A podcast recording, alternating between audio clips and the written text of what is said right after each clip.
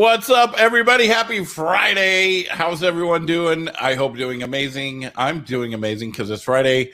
Uh, my name's Indy, and uh, the gentleman here with me, that's Mr. Jay Powell from Powell Group Consulting. And welcome to Indie Game Business. And today we're talking about money. Do you got some? Do you want some? How do you get it? Where's it come from? Does it grow on trees? Well, we're going to talk with Pontus Mahler about how indie game developers can secure funding for their projects. So, welcome back to the show, Pontus. As you noted, it, it has been almost a year to the day since almost exactly your last. So, that's that's very cool. Um, you, have been on here before, but let's still start where we always enjoy starting. Tell us how you got into the industry initially, and then walk us through your career up to what you're doing right now. All right, I'll try to keep it slightly shorter than, than last time because uh, I know we went very deep into this topic. But yeah, very happy to be here. You know, it's been yeah 13 days on the spot from uh, you know a year basically since I was last on the podcast. But yeah, uh, my career in a much shorter version than last year is uh, I started off as a uh, well super beta tester at a company called S2 Games uh, for a game called Heroes of Newerth. I was I think they were based in Kalamazoo in Michigan and we were working uh, yeah, on the game Heroes of Newerth, which was a you know the in in the, initially meant to be Dota 2, you could say like you know that was had IceFrog and a bunch of other designers involved in the project, and uh, we you know I fell in love with the game right away, and I ended up becoming a professional gamer in this game, which was not exactly my plan. I actually was studying psychiatry to become a psychiatrist. So uh, yeah, I played the game, you know, like any casual player ended up being a lot better than I thought I was. And ultimately, jump started my career working for an organization called Denial Esports. And then I started my own esport organization later on called uh, Sync Esports. And I played professionally for eight years. So I had, you know, my own Twitch channel. That's why there is lapped on the screen there. That's my old gamer tag. I did YouTube, you know, the whole thing uh, for eight years full time. On the side, I also had a bunch of consulting clients, generally in the video game industry, primarily in esports before but I also did some game design consulting on the side for a couple of companies. So that's kind of how I got jump started into the video game side of things. So nowadays, I've completely left esports aside. Uh, I did work uh, with a couple of larger uh, companies in the last five years, but we'll skip ahead and go to where I am today. So today, I'm the director of business development for Global Top Round. What we do is really awesome, and it kind of ties into all the topics today, which is we invest in 10 companies per year uh, all very early game startups. And we basically work with them on the business side to help them with raising money, finding publishers, licensing, distribution, all these different types of deals. My job is to scout, find the studios, and then actually lead them through the entire journey of not having any money or very little until eventually closing that large deal to develop their dream project. Uh, on on top of that, since we last spoke, Jay, uh, we've also developed our second company now called G Round, where I'm also the director of business development, basically building mostly strategy on that side, where we try to help uh, well companies as early as indie game developers all the way up to AAA to basically analyze their titles at any stage. So whether it's like an MVP or prototype or just before market launch, you bring the game to us, we give you a bunch of data that you can then use to well either launch your game really well in the markets that you find out to be your top ones or you go back to the drawing board and you're like, okay, we might have to change a couple of things, mechanics missing, and so forth. So it's been a very exciting year. Uh, we've raised over uh, 18 million dollars pretty much since we last saw each other uh, for all of our developers. And you know, in the total scope of the industry, that might sa- not sound like a lot to some of the attendees here, but for indies, we're extremely happy about the performance, and you know, we hope to continuously every year do more deals and help more startups grow. That's well, one, congratulations, because yeah, that, that is new and it's no small feat to go and grab funding no matter where you are in the industry. Um, yeah. So, walk us through a little bit about the high level process of going and getting money, and we'll get into you know presentations and, and all of that sort of stuff as well. But what are some of the first things that these developers need to know before they start going out and searching for funding and, and where do they need to start? Yeah, so it's a, that's a great question, and uh, as you know, I talk too much, so please cut me off at any time. Uh, no, but what I really want to talk, the less I have to do, Pontus. So you know that's that's all good. okay, so yeah, what I really want to dig into, and this is because it just came up last week. Uh, every bi-weekly, I have a call with you know other people in the industry where we try to give each other advice and tips, and we just talk about random topics. And one topic that came up was exactly that: how do you find your first money? And the conclusion, or well, my opinion, and the conclusion I would say of most people in that call, is that a lot of you know indie developers in particular that come to ask for money normally have not invested anything themselves or are very, very early stage. And the first thing I want to say is when you come to me or someone much bigger than Global Top Round or a publisher of VC, doesn't matter to anyone, and you have not put anything in yourself, that is a huge red flag. And of course, not everybody has money. So sweat equity is something, if you're not familiar with the term, sweat equity is basically not paying yourself, but you're doing the work. And that is something that we want to see. So when we talked about this topic uh, last week, this is a private call, by the way, so not uh, public. Um, we kind of went into the different points, like what are the different steps you can take, and there are pretty much three major ones. And I'm going to ignore the you know very big studios or big backgrounds or AAA backgrounds and just focus on indie. So for indie, most of you probably don't have, you know, a big fancy education or have worked in Ubisoft or any of these companies, and you're probably starting from scratch. There is nothing wrong with that working with people like me, to be very clear, but it does give you a little bit of a disadvantage, of course. If you want to ask for a 250, 500k, usually above 500k is extremely hard if you have nothing. So you can do one thing, which is, you know, you take your savings and you start building and just building and you just nail it something down and you build a prototype. You try to find some like-minded people that likes your idea and you build a starting point. That's one way you can do it, which is, I hope most of you are doing this.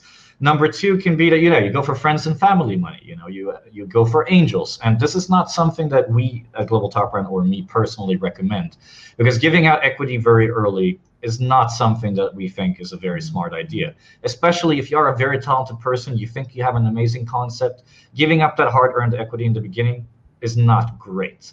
Of course, if you have no savings, there might not be any other choice. So if you do have to raise money, always go to friends and family first. I'm sure you have, you know, yeah, close friends or family members that believe in you as a person. Maybe they can, you know, help you with 10, 20, 30,000 dollars to help you build that initial MVP and prototype. And if you have no savings, that is the way to go, we would say. And of course, make sure that you actually give them a portion of your company and it's not a loan or anything like that. Um, yeah, the third way, which pretty much is a no every single time, is when you just go to a VC right away and you ask for money. Or you come to us and you ask for money and you don't have anything it's not really going to work, guys. You know, a great example is I had this uh, lovely girl in, in Brazil when I was being pitched. I think this was two years ago at Big Festival. She came to me with a really cool, like, amazing art in the deck, you know, and the deck was really interesting and the game concept made perfect sense. Then it came down to the funding slide, and she was asking for $15 million. Oh my God. And yes, and keep in mind here, she's a solo person. Yes, there were some other people in the deck, but none of these people had ever made a game before. And she was asking for 15 million. And I asked her, how did you come up with this number? And how are you going to manage this team? You have no experience. Obviously, she did not really have an answer to that. So, uh, generally, any investor, publisher, angel, anyone in our industry, guys, will not think very highly of your project if you haven't at least put in something yourself. So to backtrack to the conclusion of the private call, so to speak, what we all agreed upon is that the best way to get started is just making something. Just making something, no matter how you do it, sweat equity, savings, family and friends money, it doesn't matter. Build something first, prove your capacity, because if you don't have that big fancy background, I'm going to judge you based on the game. So that is very important to us. And as a side note, which also ties into this, is find like-minded people trust me, there are hundreds, if not you know thousands or even hundreds of thousands of people that want to make games out there. And starting as a solo developer is very tough. And I promise you, if you're active on Reddit, you're active on Twitter, and all of these different places, you will be able to find a partner. And I don't think we have time to go into how to structure that potential partnership today, but you know, find like-minded people, a co-founder or two co-founders that can help you build this startup into something have them work with the prototype with you. You know, of course, reward everyone equally, maybe based on the amount of work that's put in, and then come and pitch people like me or other investors or publishers when you have a demo. That is the absolute best way to get started. So if you're sitting watching this, you have a pitch deck, you don't have anything, chances of me saying yes to this is probably 0.1%. There are other people out there that will say yes. There are sometimes amazing pitches and you know there will be a yes, but having a demo and a prototype will always be better. And most importantly, guys, publishers, right? If you have not invested a single dollar yourself or a single amount of time, you're not going to get the best terms. The more you work on the demo the, or, or the vertical slice or whatever stage you're at, the better terms you can negotiate with publishers. So, in my opinion, that was a long answer. Is how you should get started in short. Well, I've already got two follow up questions, and we're just now okay. getting started. All right. So, if it's a bad idea to go to VCs up front and start asking and handing out early stage equity, how is that mm-hmm. different from going to friends and family and giving them equity? Great question. Because uh, first of all, the time you're going to be spending pitching these VCs is almost going to be null. You're going to be wasting all your time. Remember, I'm talking indie. I know you guys read articles on IGN where you know ex Blizzard executives raised 50 million dollars with a paper pitch. That's not what's going to happen to you. Okay. So first of all, you're going to be wasting your time on the VCs 99.9% of your time. But also, VCs take a much larger portion of the equity than your friends and family does. Why? They're taking a significant amount of risk in people that have no proven concepts or done anything before. Why would they take less than, let's say, 30, 40, or even 50% of your company? You have nothing to show for it, right? So you're going to lose so much of your company before you've even gotten started. Because the chances are that that first round that you raise will not be enough to fund the whole game. So let's say you give out 30%, actually, I'm going to use an example, okay? Because I have a great example. I got pitched a, a game last year at, I believe it was Nordic Game, and exactly that. They went to a VC. They raised $150,000 or euros, either way, only. They sold 30% of their company for that amount of money. That barely got them anywhere. They then made an amazing prototype, which they had already, by the way, before that money and then they signed a publishing deal which probably jumped their valuation 10 times. Now that $150000 they didn't need that to sell this game. It was already pretty good enough. But instead they were like very desperate and they really wanted the cash. They took it and they lost so much money. In that particular situation i'm pretty sure you could have approached friends and family or angels which is a step below the vcs to try and raise that 150k. You would have saved a lot more equity because these people are there to believe in you. VCs are there to manage risk. They have other investors or LPs. Uh, I'm not going to go into LPs and stuff, but other people that gave them the money that made the VC, right? And they have an obligation to manage risk for these other investors.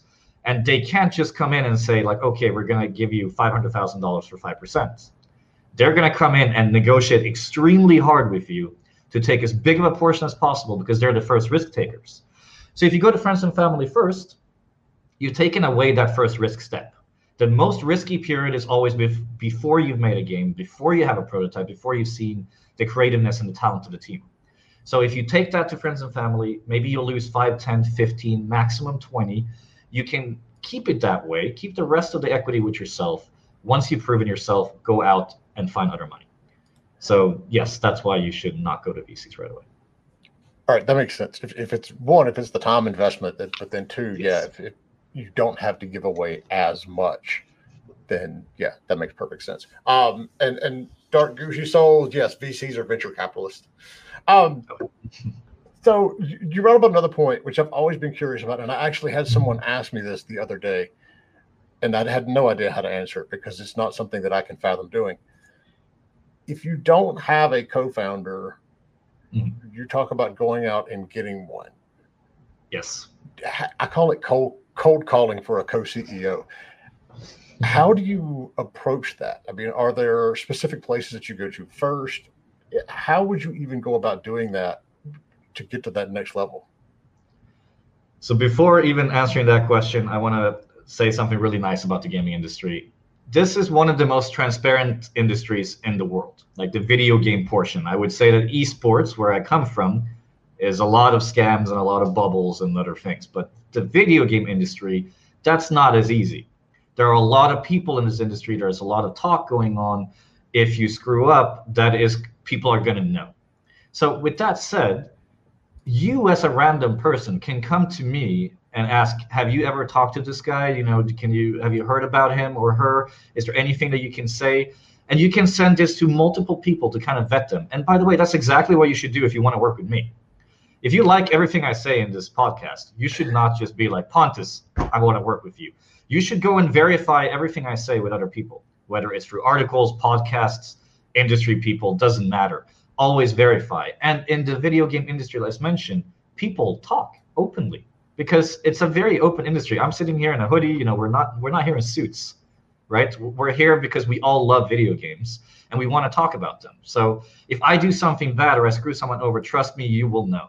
The same thing goes for other people. So first of all, that. Now, when it comes to finding your co-founder, you're probably not gonna, you know, they might not have that a lot of background. They might not have interacted with a lot of people, so there might not be as much information. That's true. So instead, you know, go over their social media. It's like hiring someone, right? Look over all the things that they've done, their GitHubs, their previous artwork, depending on the position of the person. And most importantly, find someone who's opposite of you. You don't want to find someone who is doing the same thing you are. You want to find someone that complements you, either by another skill or another factor or a difference of opinion, because that's the best way you make a game. Having someone that can always add more value to yourself and improve your own personality and your own goals. So when you go out there looking for someone, again, whether it's LinkedIn, Reddit, YouTube, or, or whatever, find as much information as you can about them, even on their own personal social medias. You know, you can find sorry, you can find a lot of information about someone on what they post on Twitter, what they post on Reddit, what they post on LinkedIn, and also who they follow and everything that they do. Do your due diligence. And once again, you talked about co-CEO, Jay. So look at yourself. What are your capabilities? Are you even going to be able to be your own CEO in the future? Not everyone is meant to be a manager. You know, I, I've been managing people my whole life. I would say I'm okay at it and I'd like to do it, but there are certain things which I'm not good at whatsoever. And what I make sure to do is that some of my staff can complement me. They can make sure that where I'm bad, they can fill in that hole. Same thing goes for you when you're looking for your co-founder. What kind of extra, you know, value can they add to not only you but the company, right? Remember, no matter how much you guys love you know indie games and hobby and how much of a hobby or whatever this is ultimately it is a business. If you're making a game you want to make money which means you got to find people that can help you build a business not only a game. So if you don't have management capabilities but maybe you're an amazing programmer maybe you want to find a co-founder that can manage people that have maybe been a manager in some other ways maybe not in gaming maybe they've worked in a i don't know supermarket doesn't matter you know.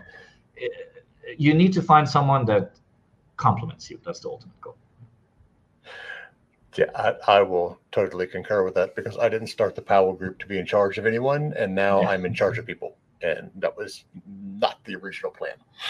Um, all right, so you've got the, in our theoretical scenario here, you've got everything set up, ready to go out.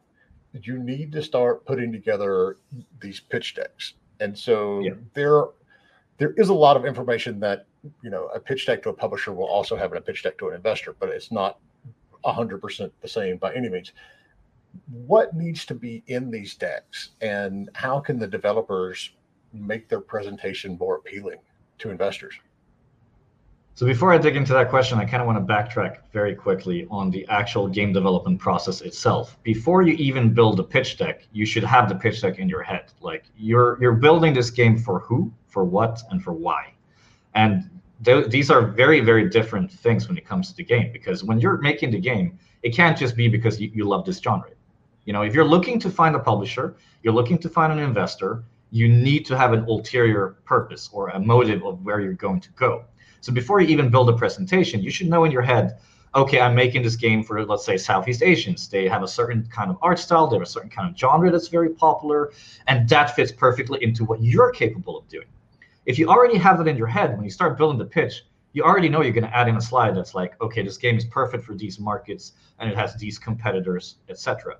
So way before you build a pitch, right now, if you have not fully thought out about your concept, think about who you're targeting and, and what you're targeting. Because who you're targeting can be regions, it can be a certain religion, it can be anything like that. And what like are you targeting PC, console, mobile? Like what is your ultimate kind of you know goal? So start with that. before you build your pitch, you need to have thought about this because when you build your pitch deck and then you don't have any sort of research behind why your game is going to succeed, how are you going to ask for a million dollars or half a million or even $200,000, right? So start there. Now, I, I, love talking about that in particular because I'm going to say that now in this question. So how do you actually make your presentation more or, or more appealing? So first of all, every publisher, every, you know, in, investor has a different kind of, let's call it pet peeve or personal preference. I would say that no matter what, there is so much awesome material out there, and I'm going to call out one publisher in particular, Raw Fury. If you have no idea how to make a deck, go to Raw Fury's website right now and download the template. Now, I do not agree with everything in Raw Fury's pitch deck, to be clear, but it's a great starting point, and that is a really good template. Like, if you come to me with that, I'm happy. Now, I have a lot of extra things I want to add in, but it's a great starting point. So if you've never built a pitch and you're listening, go to Fury's website, download it, check it out. So what, what do I want to see, right? And be, before I dig into like slide one to X, let's talk about one thing which is so important right now that nobody really does. And it digs into what I just said. Who are you targeting the game towards? 90% of all the pitches I get have a Newzoo slide with how big the market is billions of this, billions of that, female male ratio this. I don't care. I, I really don't. Like, this is the worst slide to put in the deck whatsoever. And then you're like, I'm going to target 10% of the console market. No, you're not. AAA cannot target 10% of the console market. How are you going to? What I want to know is how are you going to capture 1% of, let's say, Thailand, because I live here? How are you going to capture 1% of that market? That's a significant amount of money, by the way. In order for you to make a profitable game, you need to capture 1% of Thailand. Think about that for a second. So if you come to a publisher claiming you're going to claim 10% of the global market between the age of 13 and 35 who likes action games, I'm deleting that slide out of my head right now. It's just bad, okay? So focus on your genre, what your competitions are, and why you think your game will be very good for, let's say, Northern Europe or all of Europe or all of NA. You know, some games are very global. They can fit pretty much everybody. The reality is you don't have the money or the experience to launch it to everybody. So even if you wanted to, you can't succeed. At least not before you have that awesome partner. So what I want to see is, okay, if you don't have me, how would you launch this game? You know, what would you do as your business and your company if you did not have an investor or a publisher? And your slides will tell me that. Because if you give me the Newzoo slide, again, done. If you give me that you can successfully target 5% of Southeast Asia because of A, B, C, D, and E, now I'm very interested. Because then, you know, me who has more experience, I'm talking theoretically here as a publisher, I'm not a publisher, then I can be like, okay, awesome. These guys know how to target Southeast Asia. But you know what? This might be a great fit in Germany too, maybe in Japan, maybe in Korea. And you're instantly sparking that thought in the publisher's head that these guys know what they're doing for Southeast Asia. And I can add my expertise on top to help them launch in more markets, help them localize, and so forth. Almost none of my pitches have that slide. And for me, that is key. If you have that, you're instantly in my top because I understand more about how you think as a person about your game. And I know you thought before you developed where you're going to sell it. Then you and I together can build this into a much larger plan and then launch it. So that's my pet peeve, by the way. I think that's pretty obvious. so to go back to what's required in the general pitch deck, right? Now, there are two types of pitch decks, of course. Uh, well, there's more, but publishers and investors. So let's dig in briefly into both. On the publisher side, they mostly care about your game. Unless you're speaking to double A or triple A publishers who might want to do a huge IP with you or even acquire you eventually, you don't have to focus too much on the company or the financial side, as in, you know, what kind of equity or what kind of cap table you have. Uh, cap table means the amount of re- uh, equity between all your founders. Um, they're not really going to care. You don't need that slide, which means you have one extra little slide where you can add more information about the game. The kind of core concept or core amount of slides for me is 12 slides. 12 plus one, 12 slides about the game slash company, and one slide with the contact, of course, email at blah, blah, blah. Um, so with the publishers, focus more on the game. Add more information about what you came up with. Add in that market analysis slide Trust me, that is really good, and I use it all the time. with our own studios. It's very good. Um, so yeah, more more information about the game. So you should start off first by you know, who are you? What? Why did you decide to make this game? And what have you previously done? These slides can come later. I'm just going to tell you what I like, okay? And I'm an investor, not a publisher, so this might be wrong for certain publishers. But I always like to see who the team is first. Like when I open up the pitch, I'm like, okay, it's these four or five guys and girls from this country. Awesome. These different positions. Okay, cool. All right, and then we dig into okay, they have previously done, or it's on the same slide, these different types of projects. Or if you haven't done anything, that's fine. So if you haven't done anything before, add in hobbies, what kind of school you went to, or what you like to do in your free time. Because if you don't have anything interesting in your career, I want to learn more about you. And you might not think that's interesting, but it is actually. You know, if if you play tennis in your free time, that's a fun topic I can bring up in our first call. You know, add in something more fun and personal about yourself if you don't have the career. Um, on the uh, so so after that, you dig into why you decided to make this game, and this is going to be between you know two to seven slides, depending on how well you can kind of narrow it down. First thing is you know just a general game. This is the the setup. This is what it is. This is why we built it. Then you dig into, of course, the mechanics. What is the mechanics in the game and the USPs? If you haven't heard about USPs before, the simple word is what makes your game unique. Now, if your game isn't that unique, which is, by the way, very hard to do nowadays, making a unique game is almost impossible, to be honest, because there are so many concepts and so many AA and AAA games. So if it's not that unique, what are you doing better than other games? Right? So just because you're not unique doesn't mean you can't make a good game. So if you're comparing yourself to, let's say, Neon Abyss as a roguelite, what are you doing better than Neon Abyss? Did you add extra animations? Do you have cooler characters? Do you have better graphics? What makes you more interesting? So when I see a USP slide, which happens a lot with indies, that says, oh, we have awesome artwork. We have really good gunfights. I'm like, that's that's not a USP, guys. I'm and on a side note, there's no other game better than Neon Abyss. That's a good game. Yes, that's why I like. I love that game. it's really good. Yeah. So you're not always unique, guys, and that's okay. So don't add in a USP slide because you read online that you need a USP slide. If you don't have something that's super unique, add in what you're doing better. And the most important thing here is then, right, that if you're doing something better, who are you comparing yourself to? But we'll get to that. So mechanics, okay? Then once you've broken down the general mechanics and like kind of setting of the game, I want to know what each mechanic means. So what's your progression system if you have progression or what's your narrative if you're a narrative? Like how are you going to take me through the experience of the game? Me as a, you know, I haven't seen your full game yet, right? You have an early demo, hopefully, or you have nothing. And I want to know how you're going to take me. So remember, in my head right now, I saw you as the team, and then I saw, you know, what you've done before or what your personal pet peeves are. Now I'm seeing the story of the game. Now I want to know how you're going to take me through the game and then I want to hear about financials and so forth, right? So break down each and every mechanic as much as you can. It can be four or five bullet points per mechanic or whatever, or you know the general tasks you're going to be doing within the game. Once you've broken that down, then I want to hear you know what the end game is. So is the end game uh, you're just going to play it one time? Like what's the replayability, right? Am I going to be able to play this 10, 20, 30 times over, or is it a one-off? And then after that, are you a free to play? You know, are you a games as a service? Are you a premium game? What is your intended price point?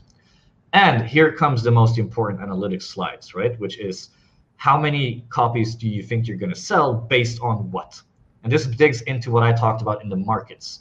When you're doing your research, for example, let's take Neon Abyss, right? I think they've sold 700,000 copies now or something. So if you're comparing yourself to Neon Abyss, the chances are you're probably not going to be as successful. That's the reality. It's very hard. They did a great job. So if you're comparing yourself to them, we need more examples. I like the three plus three model, which means you're taking three of the worst games and three of the best games. So the most successful and the least successful. You find the middle way and you look at your concept and you figure out, okay, where can you kind of end up here based on the uniqueness or the coolness or the extra things that you have in your game. And that will land you on an okay amount of copies. And remember that this forecast, we're all just guessing here. It's not going to be what gets you signed because what happens is when you eventually get to the negotiation and signature stage, each publisher and investor will do their own forecast, okay? But we want to know what you think. the most important thing about the pitch deck is us understanding your thought process. So if there's not enough information, we don't really understand how you think, and we might not want to grab a meeting with you. You know, that, that's very, very key. And you also need to captivate us in the first couple of slides for us to keep reading and wanting to do that meeting. So it's important that we see your thought process. So dig into that competitors, general amount of copies you think, and now start digging into the research behind that, right? Which I talked about, the market research. That is my favorite slide. I absolutely love it. So now you've told me the story from the, the you know the general team from the beginning. You built me the story. You've told me about the game, the mechanics, the use piece, amount of sales, and you know, uh, sorry, lost track there. The amount of sales, and then the market analysis, right? So you have all of this, which is awesome. Now I want to know what you're going to make out of all this, because you might not be thinking about doing this into an IP or making sequels or DLCs. You might not think that's interesting. Yes, it is we want to know where you're going to take this game if it's successful. A lot of publishers even throw in a DLC clause in the contract. So are you what's the, you know, longevity or live ops of this game? Even if it's a one-time premium 10-hour experience, if it's really successful, why would you not want to make a DLC or a sequel, right? So to publishers and investors, you want to add in the long term of this project. Okay, you want to tell us if you want to make DLCs and sequels, and if so, what would they include? Very short, guys. You have one slide to tell us. So it's like, we're to make a sequel expanding the story, and a few bullets, you're done. Okay, you're not to be able to tell us anything now because the game's not successful. But again, getting into the mindset and the thought process of you as a developer is very key to us. So that slide is very important. And uh, yeah, now we come back to the final boring slide, which you also need to to have in there, whether it's a you know a publisher or an investor, and I'll explain the extra information for the investor, which is the company. You know, when was the company founded? I like to have that in the end. Some publishers want it combined with the team and and all of this, but I like to be told a story personally, so that's why I explained the whole thought process from start to finish. But you of course need the company slide. When were you founded? You know, how long have you been in the business? what is the goal of the company you want to continuously make more ips different types of games you want to specialize in this genre so if you love roguelites tell us you know you're going to keep making roguelites for the rest of your life that's really good information and again allows us to understand what you're trying to do there are there is much more to this guys and i can keep talking forever but this is the most key things that we want in the slide the raw fury deck pretty much includes everything i said so take a look at that and that's a great start now, final note on the investors. For the investors, include the current equity shares. How much money have you previously raised? Oh, sorry. Okay, good that I mentioned that. So I need to jump back. we forgot about one slide. Sorry. How much money are you looking for? What kind of support are you looking for? From either a publisher or an investor, it doesn't matter. We need to know. And the first time we're looking at the slide, this is a $200,000 project? $500,000 project, 1 million. How much have you raised so far and how is the spread of the money going to be spent? How much in salaries, outsource, make a simple pie chart of where your money is going to go. So me as an investor or a publisher know, okay, they need 500K, they need localization, they need QA, they need marketing, and this is how it's going to be split. Okay, that's very important. I'm sorry for missing that one. Uh, yeah, so on the investor slide, equity cap table we need to know again like the percentage between all the founders because if you're trying to raise money from an investor we need to know how much money you've raised where it came from uh, who your other shareholders are because you know we might want to buy them out potentially. We might want to talk if there was friends and family remember the first people that came to you maybe they want to take it three times their investment and give us as the investors more shares. And that makes sense right? Your friends and family get their money back their hard-earned money that they put in you. We as investors get more shares who is a long-term partner for you. See, I think I didn't miss anything now. I, I completely missed out on the funding slide. Well, it, yeah, it, does, it does, does sound like you've talked about this one or two times. I, have talked about it a few times. Yeah, actually, I've done like three pitch deck. I even did a master class on pitch decks. So right. Yeah. All right. Well, let's. We have some questions in the chat here, so I will pop them up here. Um, this first one is from Calix Jumio says, I honestly wouldn't know where to start answering. Who is this game for? Is it a demographic or something like Dark Souls players? great question, and you basically answered your, your own thing right there. So if you're looking, if you have a Souls-like game and you're looking for a Dark Souls kind of uh, you know audience, do your market research. Where do most Souls games get sold? And then of course look at your own concept. So actually, uh, let's use uh, one of our own games, Strayblade. Of course, one of our own games is always funny to talk about. So Strayblade is one of our own Souls-like games, uh, which you can find on, on, YouTube or whatever. And what sets that game apart is that it has much more light graphics, much more colorful, and much more kind of like happy kind of art style, which fits more with you know let's the Asian culture, for example, or the Latin American culture. So the dark kind of Dark Souls vibe, Bloodborne vibe fits very well with Korea, Japan, Western market. But if you look at the total amount of sales for Dark Souls and Bloodborne in Southeast Asia, it's very low, right? Because it's not really something that they're taught up when they grow up and as a culture. Like darkness, blood, violence is very anti Asian culture, so it doesn't really fit well here generally. If you look at percentages, okay, of course there are lots of gamers here as well, but when you do research, it's all about percentages. So if you have a Souls-like game, you look first where are all the markets that other games sold in, and then now look at your uniqueness or again what you do better, and how does that fit into other markets. So for us, again, I use Strayblade. We know that this game has a higher appeal in Asia because it's more colorful and more combat and less kind of gore and darkness. So yeah, that would be my answer. I would say. Okay, here's another question right after that from Dark Gucci Souls. Speaking of Dark Souls, how can we reassure a publisher that the team won't be a risk? We have a good pitch deck that many publishers have praised, but the amount of funding required, around 500K, for a team with no prior commercial titles is putting them off. Well, why don't I use Strayblade again? Because uh, Strayblade has no previous commercial titles. They were five people when we found them they are now 23 people, and we closed a multi-million dollar deal. Uh, why? Because we found they found us as business partners that made them realize what they're capable of. So my point here is, we talked about co-founders earlier. We didn't really dig into AKA business partners. I've talked about vetting, so I'm going to skip that. You've heard about what my point is about vetting people. If you do not have previous like business development experience, you do not really know how to reach out to publishers or investors, find a business partner.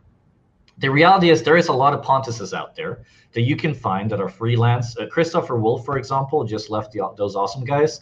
Great person. I don't know if he's available, but that's the kind of person that you can reach out to who really knows what he's talking about. So you want to find someone that can help you with this. Because the thing is, if you don't have a lot of people don't reach out to business partners because they don't want to pay them. They don't want to give out a finder's fee. They, you know, they think they can do it themselves. Then they sign that shitty publishing. Con- Wait, can I curse in this podcast? I'm sorry. It's a little late now. Oh, okay. no, it's fine. It's fine. Okay, yeah. So, they, uh, uh, yeah, finding a business partner is very important. Um, because the thing is, if you find someone that can really evaluate your project properly, an unbiased person from the outside, then you'll have a whole different perspective of your game. And they can also tell you what you're doing right and wrong. And most importantly is, uh, and I, I, will talk about this in a very long story in the future somewhere else, you can pay these people in so many different ways. There are people that don't take any retainer at all, no monthly payment, and they only do it on a success fee. And they don't even do it exclus- like exclusively. You can sign with as many of these as you want to. These, this is a great example of someone that you can find and work with that can give you all the expertise you need with no risk for you. You know, ultimately, if they sign a deal and they take $100,000 off your deal, but you get a $1 million project now, pretty sure that's worth it, right? Or if you're sharing some revenue with them, if they close a deal, that's worth it. Alternatively, you know, giving them advisory shares or giving them an incentive, like if you close a deal, we give you 5% of the company. There are so many models you can build with these advisors. So if you don't have the money to pay them, you convince them that your product is good enough, they will work with you. 100%. Trust me, it happens. So if you don't know, like what you're asking me, right, with the 500K with no previous uh, experience, I have closed with GTR, you know, Rick and the rest of the team, we've closed over 25 different deals in the last couple of years, in the last two years. And almost all of these have no prior experience at all, like zero. And it's only because we build a really good pitch. We talk to the developers. In this case, we're their business partners and advisors we let them kind of realize their own potential and we use their own words. So you know, some people might think that okay, Pontus comes in and he builds the whole pitch for them, and then he pitches for them, and he does everything. That's not how it works because if I did that, and then the, you know we have a really good negotiation with the publisher, and due diligence starts, and my studio comes in like, Pontus, talk for me. We're not going to sign the deal, right? So it's all a, it's all a learning process, you know, like working with people that are in an unbiased, in a different perspective, that don't care about you, so to speak. They can give you that advice you need to better shape your pitch and better ask for the right amount of money. Because a very big uh, red flag is when you ask for too much money or too little. That shows us as potential investors and publishers that you don't really know what you're talking about. You're never going to probably ask for the right amount of money the first time. That's okay. But we want to see that you at least have some idea of what you're able to deliver. And if you don't know that right now watching this, find someone that can tell you. You can also book a one time consulting session with these individual people that can give you an unbiased opinion and review again. And it is worth. I mean, Jay does this stuff. I'm pretty sure, so you can hire Jay to do it. You know, I've in all my years in the industry, which is 13 now, what I've learned is that there is always somebody out there that knows more than you, and that's okay. Even now, you know, I'm I'm still very you know let's call it junior that's a wrong word but there is still so much that i can learn as well and that i still learn week by week by talking to people. Don't be afraid to you know talk to people really. That that's that's the ultimate thing. So too long of an answer but the ultimate answer is you can raise half a million with a good pitch if it's good enough both in the pitch deck and on the call if you do it the right way all right so here's one more question from silver koi where can we find trustworthy business partners? yes, that's a great question. The answer is everywhere. like you can literally find them everywhere. It's just a matter of looking. So, my first advice is to pay attention to all of these different events, like, well, IGB's own event that's coming up uh, later on in the year. You can take a look at that. You can go over the list, and there's a lot of freelance agents out there that you can find. Book a call. The first call is usually free see how you feel, see how it looks like, then do all the vetting. Talk to other people on LinkedIn. Like you can literally again reach out to me like Pontus, what do you think about Jay? And I'll be like, oh, Jay's the worst. Don't work with him. You know? What an asshole. like... no, seriously, guys. Like again, it's an open industry. You you find some of these agents, you vet them with other people. Don't pay them up front. You know, get a quick 15 minute call. Any consultant that doesn't want to talk to you first for at least 15 minutes, don't bother, right? Unless they're very proven and have a lot of testimonials, then maybe it might be worth it. But yeah, go on all these different events. Look at the freelance list first. Uh, you can even Google, you know, like industry people. Pay attention to speakers, podcasts, and all these different things. Listen to what they say. I mean, some of you guys might listen to me now and be like, "Oh, this guy, you know, nope." Great, that's no problem, right? There's more Pontuses out there. Go find another Pontus or another Jay so there's more than enough advisors out here and business partners that you can find them. Put in the work. It's worth it because you spending 80 hours, 100 hours finding the right business partner, maybe giving out some rev share and equity in the end will probably get you a better deal. The reality is that 90% of all the horror stories about publishers that are on Reddit and you know on newspapers and news sites are because the developers did not know what to ask for. And I'll do one quick extra comment here. If the, the publisher or investor doesn't allow you to bring legal representation, delete their email. Good God, yes. Any yes, any good publisher or investor will always tell you have your legal counsel review this and take a look at it.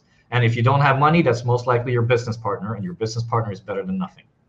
So lose that 5% equity, lose that 5% rev share or whatever, and get yourself a better deal. Get the better deal. Okay, we got a good one here from 9D Guy. What would you say is the best way for non industry people to get reasonably accurate competitor sales numbers to estimate our own sales? Things like Steam Spy used to be decent for indies, but it's got a pretty wide gap now, and games are increasingly selling on other platforms.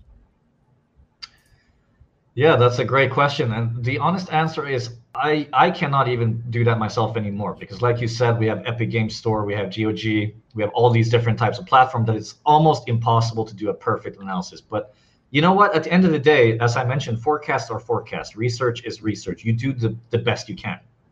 If you can give me where you found your sources, you can tell me how you came up with the number, Whether it's just Steam Spy, that's okay. It's better than nothing. I do have some other websites, but I don't remember them in my head right now because I just had one of my staff do like an industry-wide search for Steam Spy competitors. He gave it to me last week. I don't again I haven't looked into them yet, but he gave me six different databases, which one of them included GOG and Epic as well. I, I don't know if it's accurate because I haven't vetted them yet, but there are other options out there. But again, the, the reality is you're you try your best to get as accurate as possible. You're never going to be accurate. It, it doesn't work. There's too many websites nowadays, too much competition that you do your best. That's all we ask for. As an indie developer with no prior experience, I'm not expecting a the best pitch I've ever seen or you to know everything the first time I talk to you. I expect you to show me as much of your personality and your vision as you can with as much research as you can, and that's good enough for me. Are you looking for a publisher for your game? Well, we have something special just for you. It's the most comprehensive listing of PC, console, and mobile publishers in the industry. Over 700 companies sorted by platform with links to their websites. You can get the list at www.powellgroupconsulting.com slash publisher dash list. And you can get it for free. Check it out.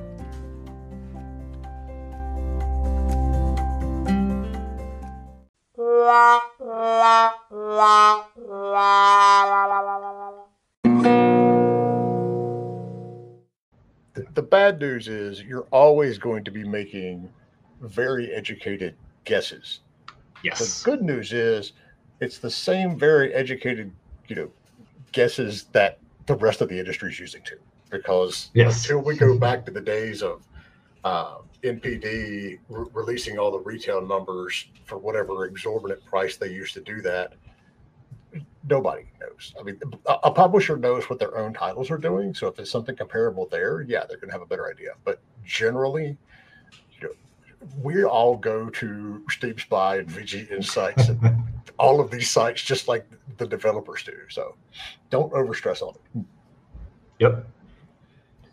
All right, Overstress. so we covered a lot. And so we got about 10, 15 minutes left. If you have questions for Pontus or, or any of us about how to go about and get some funding for your game, make sure you post it either in the chat wherever you are, if you're on Discord or Twitch or YouTube or LinkedIn or wherever. or Um, not Periscope. eh, no, Periscope's dead. Remember, we we we, we found that, um, or on our Discord, and and we'll get you answered. The so let's say hypothetically we have funding, but it's you know obviously funding from VCs is not mm-hmm. a publisher. Once we have funding, how do we go get a publisher? And does having funding jeopardize your opportunities with a publisher? Really good question. Something that people don't often ask. No, the more money you have yourself, the better. Why? Negotiation.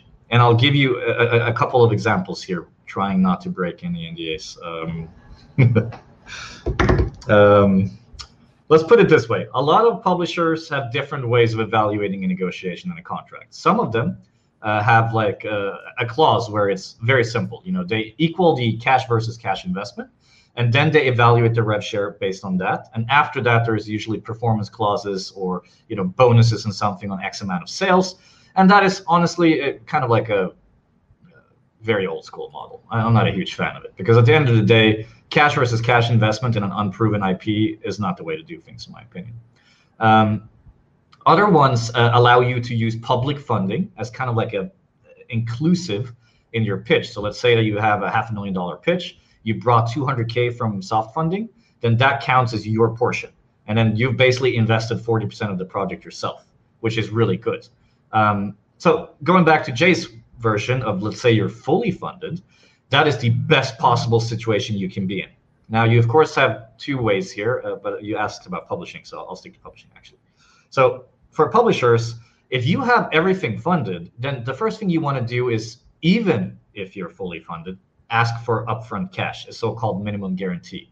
Because the thing is, if the publisher wants to sign with you, it means they believe in your project, plain and simple. If they're not willing to suck up upfront cash, you probably don't want to work with them.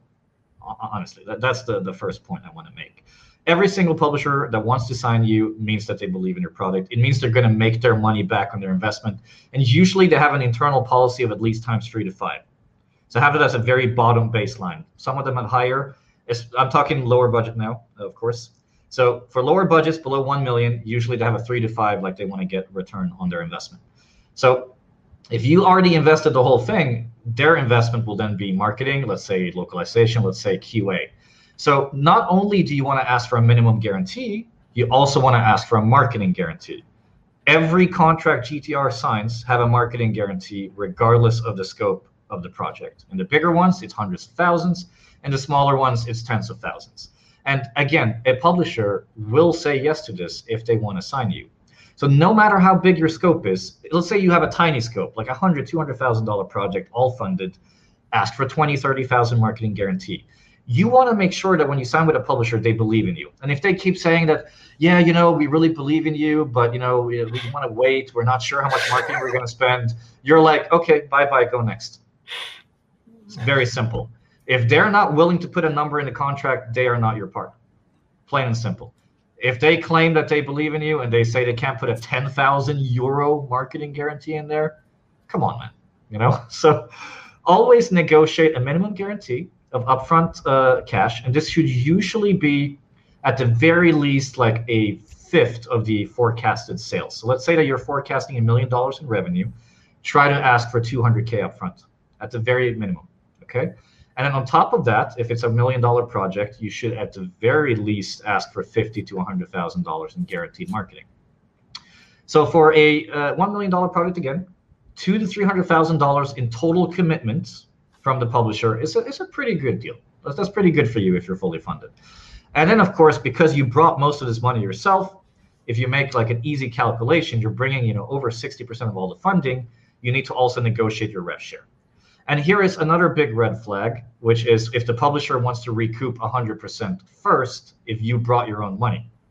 Okay, so if you've already invested tons of your own money and the publisher comes in and wants to take 100% right away, then that's a lot of risk for you. So try to negotiate at least at the worst case scenario an 80-20, you know, in the publisher's favor, where you recruit, where you get 20% rev share right away. And of course, after the recoupment, the revenue share goes back in your favor. Neon Doctrine, or X and Another Indie, just launched their publishing contract publicly, which is a great way for you as an indie to take a look at a proper publishing contract, which is very fair. And if you look at that, it's a very good contract for indies. They take 70 30 in the publisher's favor until they recoup, and then it is usually 60 or even 70 to you as the developer. That's extremely fair. Now, with a lot of the larger publishers, this will be hard to negotiate, just so you know they will want to take higher rev share because they have a huge fan base, they have a pre-existing customer base, they have a lot of marketing and branding value that they also bring to the table, which then basically means that you have a higher ceiling of guaranteed sales. All of this aside, every single publisher needs to put a guarantee of some sort for you, especially if you're fully funded. So I guess the, the answer to your question, Jay, is that even if you're fully funded, ask for money. More money, more money, more money.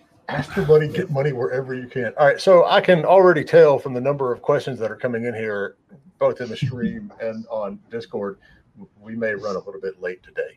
Um, no worries. where, where, who's up next, Andy? We have Silver Koi. When or what stage of game development should we look for publishers to send pitches? Great question. And there is no right answer here uh, because some publishers will basically have an internal, not blacklist, but if your first pitch and demo was really bad, they'll put you in the bottom tier. Not everybody does. So, from my experience, 70% of the publishers are very excited to see the progress between your first pitch and when you pitch them again six months later. Me as Pontus, aka GTR, that is like key for me. We've previously passed on studios that pitched us and then six to 12 months later, we've ended up signing them because we can actually see all of those words you put in the pitch deck has come into fruition. So you can pitch it as early as you want. Like that's the honest answer. You can pitch it in prototype stage, MVP, demo, vertical slice, doesn't matter. If you get denied, come back, sorry, three to six months later and show us all the progress you've made most of you have a timeline and you know a roadmap or a production plan in your pitch deck, which is great for us to see. So if you pitched me in January with this roadmap, and let's say that you said that you can complete six months of work if you sign a publisher. You don't get a deal, you come back to me six months of later, and you were able to complete half of it without funding. That's very impressive to me. I can see you're able to deliver even without money, even with the full team, and that's extremely impressive. So we I love that. Other publishers, some of them do, some don't. But I would recommend at the very least you have a 30 to 60 minutes very good demo. And by the way, this is extremely key. A 10 minute extremely polished game is better than a 60 minute unpolished game. What I want to see is that what is the kind of quality your ultimate game is going to be. So if you can show me 10 minutes of your 12 hour gameplay that is incredible, I will be more impressed than 60 minutes of a half-assed demo. Okay, so I would say that what you want to focus on, rather than talk about what stage, try to show me as much as you can and as little as possible because you don't have enough money and time to build a two-hour demo for me. So focus on you know some of those mechanics you talked about and build a very polished 20, 30 minutes prototype, MVP, whatever stage you're at, and show that to me. And if I don't like it now, show me six months later again. And again, 70% of the industry will look at your pitch again if you come back later. Just make sure when you follow up in the email, you instantly tell me what changed, either in a one pager or in the email itself, like, hey, Pontus, I'm back now six months later. We did these 20 changes. We have all this new content. Would you want to take a look again? Awesome. You know, I'm like, heck yeah.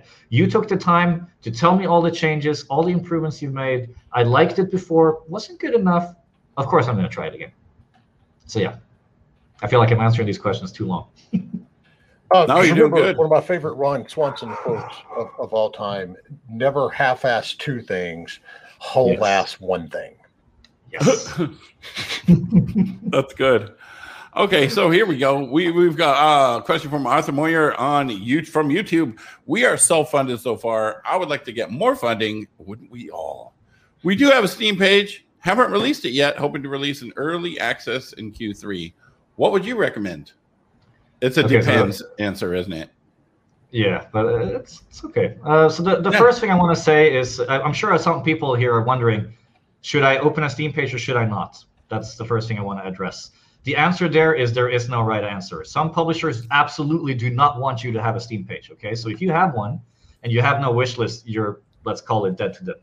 That's the sad reality. So generally try to be a bit careful on when you launch launch the Steam page, and if you do launch it, make sure you get some traction or some wish lists. That's very important. If you open a Steam page that's been live for 12 months and you have no traction, it will look very bad on you, and it's much better to not launch it at all. So don't launch your Steam page too early. Now, the second thing I want to address is the early access. Are you 100% certain you want to do early access? Because that kills a lot of potential partners as well. But you, you didn't mention publishers or investors. So I guess the funding question was very open.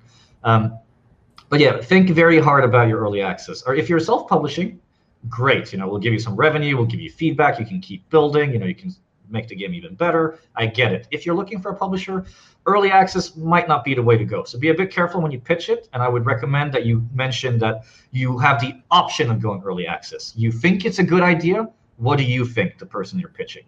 That's a better approach because if you come to me and you're like, I'm doing early access Q3, you might lose a lot of potential partners. But if you leave it open ended, I'm like, okay, so he likes early access. Maybe we can work around this. We'll see. So that's my uh, first thing. Now, on the funding itself, um, if you are already about to launch in early access, you should go out right now. Go out and pitch, man. Send an email to me, first of all. and also send emails to other publishers and investors. Because if you're close to early access, it means you have a really, I'm assuming, a very long or a very good playable. So I would love to take a look at that before. The problem is if you launch in early access and you don't do it successfully, now you've lost 90% of us. Okay? Because if you decided to do early access and you didn't pitch beforehand and you're looking for money after and you sold, let's say, 500 copies, you have 2,000 wish lists, I I myself would not be very interested. If you haven't launched early access yet and you're pitching me now, then I'm interested. So keep that in mind. That's a it's a very tough decision whether or not to go to early access. But the direct answer to your question is pitch it now before. If unless you have, I don't know, 40,000 wish lists now, you have a guaranteed five, 10,000 sales, I would not wait with the pitching. Go out now to either a publisher or a VC or, or angels, I guess. I don't know your strategy because it's, it's a short question. So, yeah. Okay. Uh, the next question from Latte Mate. I think that's how it's pronounced, but if it's not, that's how I'm going to pronounce it anyways. Uh, Latte which- Matty. Latte Matty? I think it's latte, latte, It's Latte mate. Latte Mote. Yeah, he, he's one of my staff actually. Oh, so And, he's uh, feeding you questions because I guess well, so. And he's, but it's a good question actually, and I love it because he's obviously helping us with our community, and it's a really, really good question. And actually, in my masterclass, I talk about this. So, when should you start building and involving a community? Right now. Right If now. right now. If you have not started already, start. And uh, building a community can be as simple as five people to a hundred. It doesn't have to be ten thousand. If you can, again, we talked about the pitch deck, right? If you can come to me with a hundred people in your Discord community with good feedback and all of this, that's better than nothing. You know, it, it really shows me that you're you're trying to build a community, you're getting feedback, you're talking to your fans, you're making changes maybe based on this community, and that's awesome. I- I've actually talked about this, I think, 10 different speaker sessions. Go right now, open a Reddit account, go on Twitter, go on LinkedIn, start posting snippets, start posting artwork, start posting concept art. Show us what you're building, and you're automatically going to attract people. Even if you don't have a game, Yeah. build a community around you. Yes. Yes. You are You your are- brand. I, I want to kind of call out one of uh, uh, one of our old developers called Space Ducks or Chronosword with uh, with the 21C Ducks. He has like 10,000 followers on his Twitter, and the only thing he does is post snippets. And he also one time he posted a tweet where he explained how to build shadows in 2D in a very simple model with his own tool. I think it was a sprite tool, and it went viral. Well, viral. It had 10,000 likes and like 2,000 retweets. Tons of indie developers reacted to it. So like you guys said, build a community around yourself. Like, how do you build your game? How do you build your art, or whatever kind of position? What does your in? studio look like? Yeah, whatever. Yes. What kind of Exactly. earphones are you using? Yes, all kinds of stuff. Yes. People want to know that stuff. Yes, especially people like us. We right, because we're game nerds. Um, Yes. does Washington State have a funding service for games? So I know nothing about America. I've never been to America. Sadly, it was canceled uh, GDC two years ago, and I was going to go for my first time. So I'm probably the least American person that you know. So I cannot answer this. I, I don't know either because none of us are in, in Washington State. But I was in Washington would State the other look out- month, but only for a second. sorry, I would reach out to your local IGDA chapter. They'll know. Mhm. Um, or, or go to the and, and the IGDA has a huge Discord and all that sort of good stuff too. But uh, that's where you should go to to find out. I, I guess I can actually jump in and say that um, so- soft funding or state funding is in most countries, not every everything, but in a lot of countries, and it's incredibly crucial. Okay, so I'm going to jump back to our my Stray Blade story. So they came to us with a half a million euro pitch. Uh, basically convinced us with that very very early demo i would even call it a prototype that we decided to again up the scope to multi-million dollars we knew that they were capable of it because they had an amazing demo slash prototype and we got state funding matching. So uh, I was leading around an angel funding round for the company, and we were able to match it with government grants, which, by the way, had no recoup, no nothing, straight up cash if other investors from the outside came in. And we ended up raising, I think it was 400,000 euros, which allowed them to build a vertical slice that signed us the multi million dollar deal. So, like Jay said, go to all your local industries, even like regular startup accelerators in your, you know, in the region you're in, and see if there are grants, state funding, technology funding, you know, R and D loans, all of these different things, and find it. What GTR does is we help you if you're part of our uh, accelerator to match money in every single country where it's available. So we've done this in Malaysia, recently in Sweden, and we're going to keep doing this over and over because it's free money, guys. And the thing is that the region grows when you grow. So they're inclined to give you money. Yeah. I like free money.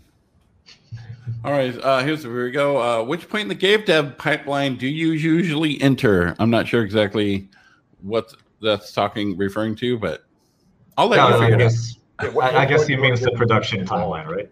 Uh, yeah. So Uh, we we only get involved if you have a playable, and it's exactly because again we're, we're business people. Uh, yes, I have a game design background. We just hired a producer actually, from Max Kubler from Crunching Koalas. Uh, who just joined us last month, which I'm very excited. Ex Deck 13 as well, but he's not going to do producing for you. Instead, we brought him in to help all of our studios more understand and build better pitches, and you know help scout and all of that. But again, back to your point, is that we get involved when you have a playable, any type of playable, whether it's mobile, PC, or whatever. Uh, we just want to see what you're capable of building. Because again, 90, 95% of all pitches that we get, you don't have a background. You don't have launched games successfully or whatever. So we're not going to judge you on that. I mean, what we do, we specialize in early stage, non proven startups. So we're looking for people like you. We just cannot, let's call it, believe in you until you show us a product, no matter how early it is. Anything better than nothing. But like Jay and I just said, nail one thing uh, or, you know, full ass one thing and don't half ass multiple things. That, that's really the key. All right. So here's another question. It was kind of answered.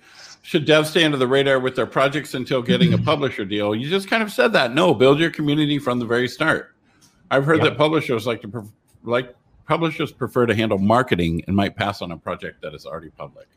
Yeah, that goes back to the Steam page answer I, I, talked about, right? Like, yes, some publishers are anti Steam page, some are yes Steam page. The reality is, if you go public and there is nothing, that's bad for you. Okay, so if you launch your Steam, you launch all your communities, and there is nothing, it's not going to look good on you for any publisher or investor, which is why I'm saying start your community now, build up 100, 1,000, whatever it may be. When you're ready, then you launch your Steam page, then you launch everything else. Why are you in a rush? You know, there is really no need for you to be in a rush. If you need feedback, make a Discord channel. Invite your Twitter followers, invite your Reddit groups, whatever, bring them to Discord and talk in there. There's no need for you to go public too early but you know there is also those random cases where someone goes public very early a random influencer sees it and then boom you explode and you have a huge popular game but the chances of that happening is not very high so i would prefer you to build a community first before you go public so i've been answering questions fast and furiously in chat and for those yep. of you who aren't in chat one of the questions that comes up is going back to that whole steam page and, and early mm-hmm. access mm-hmm. thing so I mean, we obviously send projects out to a, a ton of publishers. What we see yeah. on the consulting side is one, like Ponta said, there's no right answer. Some publishers yeah. are going to come back and say, it's it has a Steam page already. We don't want to touch it. We're not going to look at it. That's it. They've already, you know, exercised their marketing rights and, and we can't control the narrative anymore. And so we're out.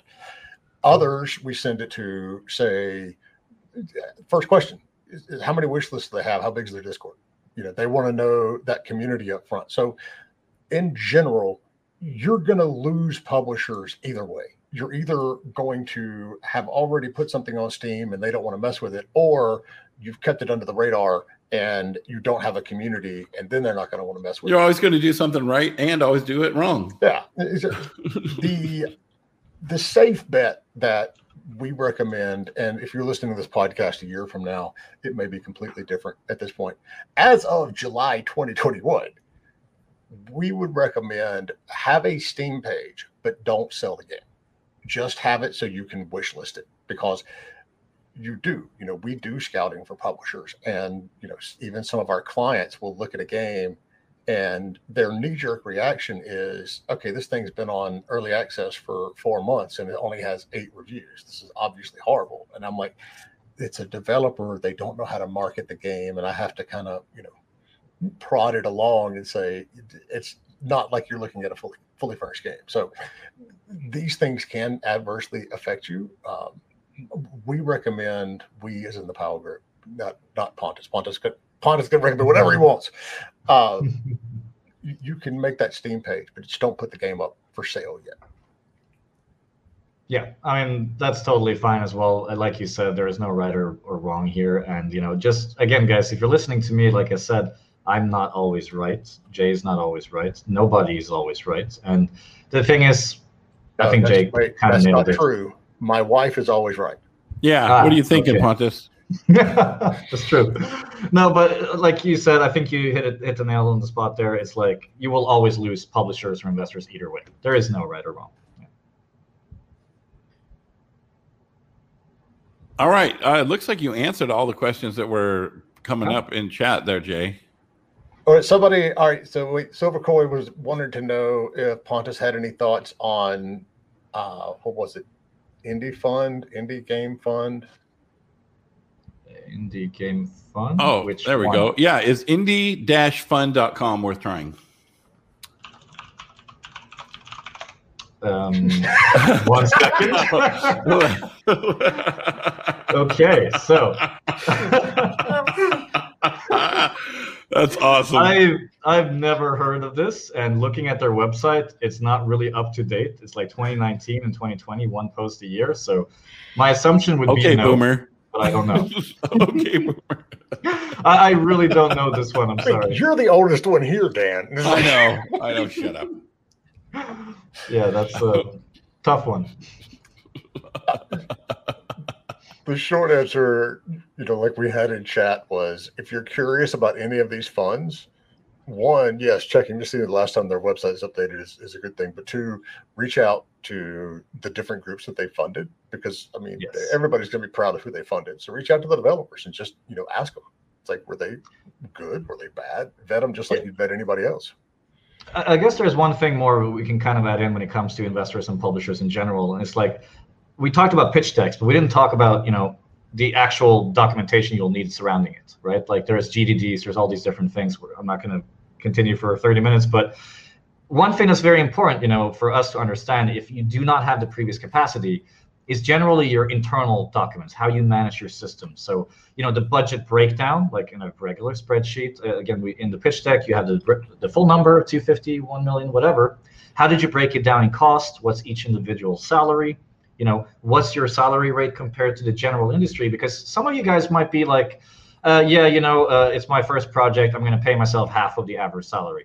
That's not what we want to see. You know, when we're getting pitched, we actually want to see how you're going to pay yourself a normal salary and you're pitching us a full game with all of your staff having a normal salary. That's something some developers don't do. They're like, oh yeah, I'm scared of asking for money, so I'm going to put in $500 each. That that's a red flag as well. You know, we want you guys to be able to have live with your families or you know pay for your college or whatever. You know, make sure that when you do the budget breakdown, you pay yourselves accordingly. Of course, not obnoxious amounts, but good enough money that all of your staff can live and be happy. And also when you build your production document of the timeline, that's also incredibly important. And as an extra little kind of good touch is if have you already thought about the kind of milestones you're going to be building over the next couple of months? You can have this uh, one slide I like, which is not perfect, uh, or sorry, necessary, is what's going to happen in the next three months, like in the first pitch you send me. Because the fact of the matter is, I'm going to review you, send it back to the team. We're going to talk about it internally that it might take three to six months before a deal happens, either with me or a publisher or another investor.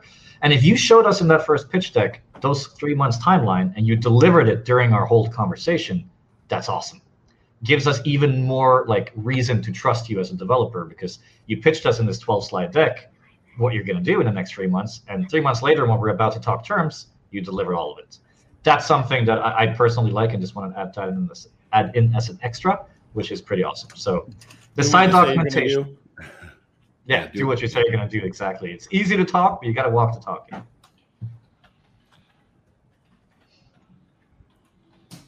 Sorry, I'm still answering in chat. Um, no worries.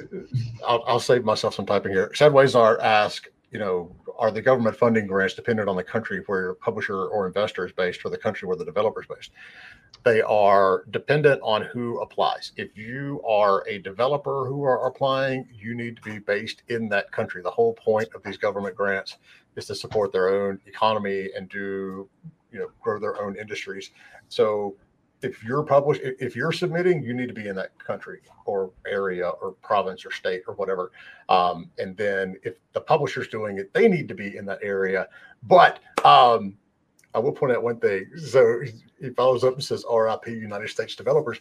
There is no federal funding for game development, but several states have their own programs. Like Louisiana has one. Um, North Carolina, where I am, used to have one, but that got nixed. Uh, Georgia, I think, has one, but there are grants available to you in the U.S. They're just all at the state level, not the country level. I just want to make a point that the uh, the short answers from every single question that has been asked in this particular show is depends. Yeah, exactly. I mean, that really is the industry, though, right? Like there, mm-hmm. there are so many different opinions and opportunities. The ultimate goal is find the right business partner. That's that's all you really want to do, and they are out there. If you know you have all your stuff in order, and again, we're not expecting you to be perfect. You're a new developer. There's tons of stuff left to go. So just show us the best you can. Again, like this is all about you know just letting us getting to know you and showing as much as you can. All right, so we're already um, way over, and it's way over it's time. the middle of the night for for Pontus, and so yeah. you know, I think last year we went 30 minutes overtime, so we're actually pretty good this year. Yeah, well, All right, we have, we have 14 minutes left. Um, the or keep in mind, uh, Pontus is available on our Discord, so he you will yep. notice his bright yellow name over on guest of the show, where all the experts that we've had on are located, and that's at discord.gg slash indie game business. Um, thank you so much for not only coming and sharing all this wonderful knowledge, but doing it in the middle of the night when you know you should be sleeping like a normal. In the person. still of the night. That's right. That's it's only midnight. You know, it's Friday, right? And so it's all good. all right, Indy. Yes, sir. Thank you so much, and make sure, like you said. We'll make sure and like and subscribe wherever you're watching from because it's really cool to do that kind of stuff. I mean, you should. Isn't that what you're supposed to say, anyways? Uh, also, you can check us out anchor.fm slash indie game business. Honestly, you could just like type in indie game business into Google and you can find podcasts, you can find videos, you can find live streams, you can find the website. Just do it. Figure it out. You guys are smart. You're developers, right? Should be easy to use Google. Come on. Why you got to ask me these questions? All right. Thank you guys so much. And thank you, Pontus. Have an amazing weekend, everybody. Be oh, blessed. no show next week because I'm on vacation. That's right. You know what that means? Woo! I oh, don't. Oh, well, yeah, Dan will probably tear up the house, and you know it'll be just a rip, rip up the couch. Yeah, exactly. All, All right, right, have a good one. Bye. Thanks, everybody.